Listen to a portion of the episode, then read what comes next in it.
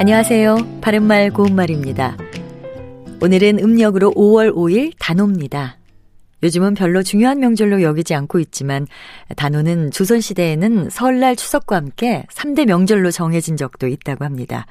1년 중에서 가장 양기가 왕성한 날이라고 해서 큰 명절로 여겨왔는데요. 이날에는 그네뛰기나 씨름, 탈춤, 가명극 등의 놀이를 즐기기도 하고 여자들은 창포물에 머리를 감는 풍습이 있었습니다. 단오를 술이라고도 하는데 단오와 술이라는 말 뒤에 날을 붙여서 부르기도 합니다. 그렇다면 이때 단오와 날, 수리와 날 사이에 사이시옷을 쓸까요? 아니면 사이시옷 없이 그냥 날이라는 말을 연결할까요? 이 경우에는 모두 사이시옷을 붙여서 단오날, 수린날이라고 합니다.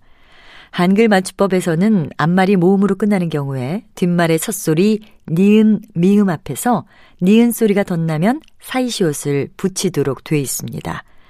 단어와 수리는 모두 모음으로 끝나고 뒷말인 날의 첫 소리 니은 앞에서 니은 소리가 덧나서 각각 단원날, 수린날로 발음되기 때문에 사이시옷이 붙습니다.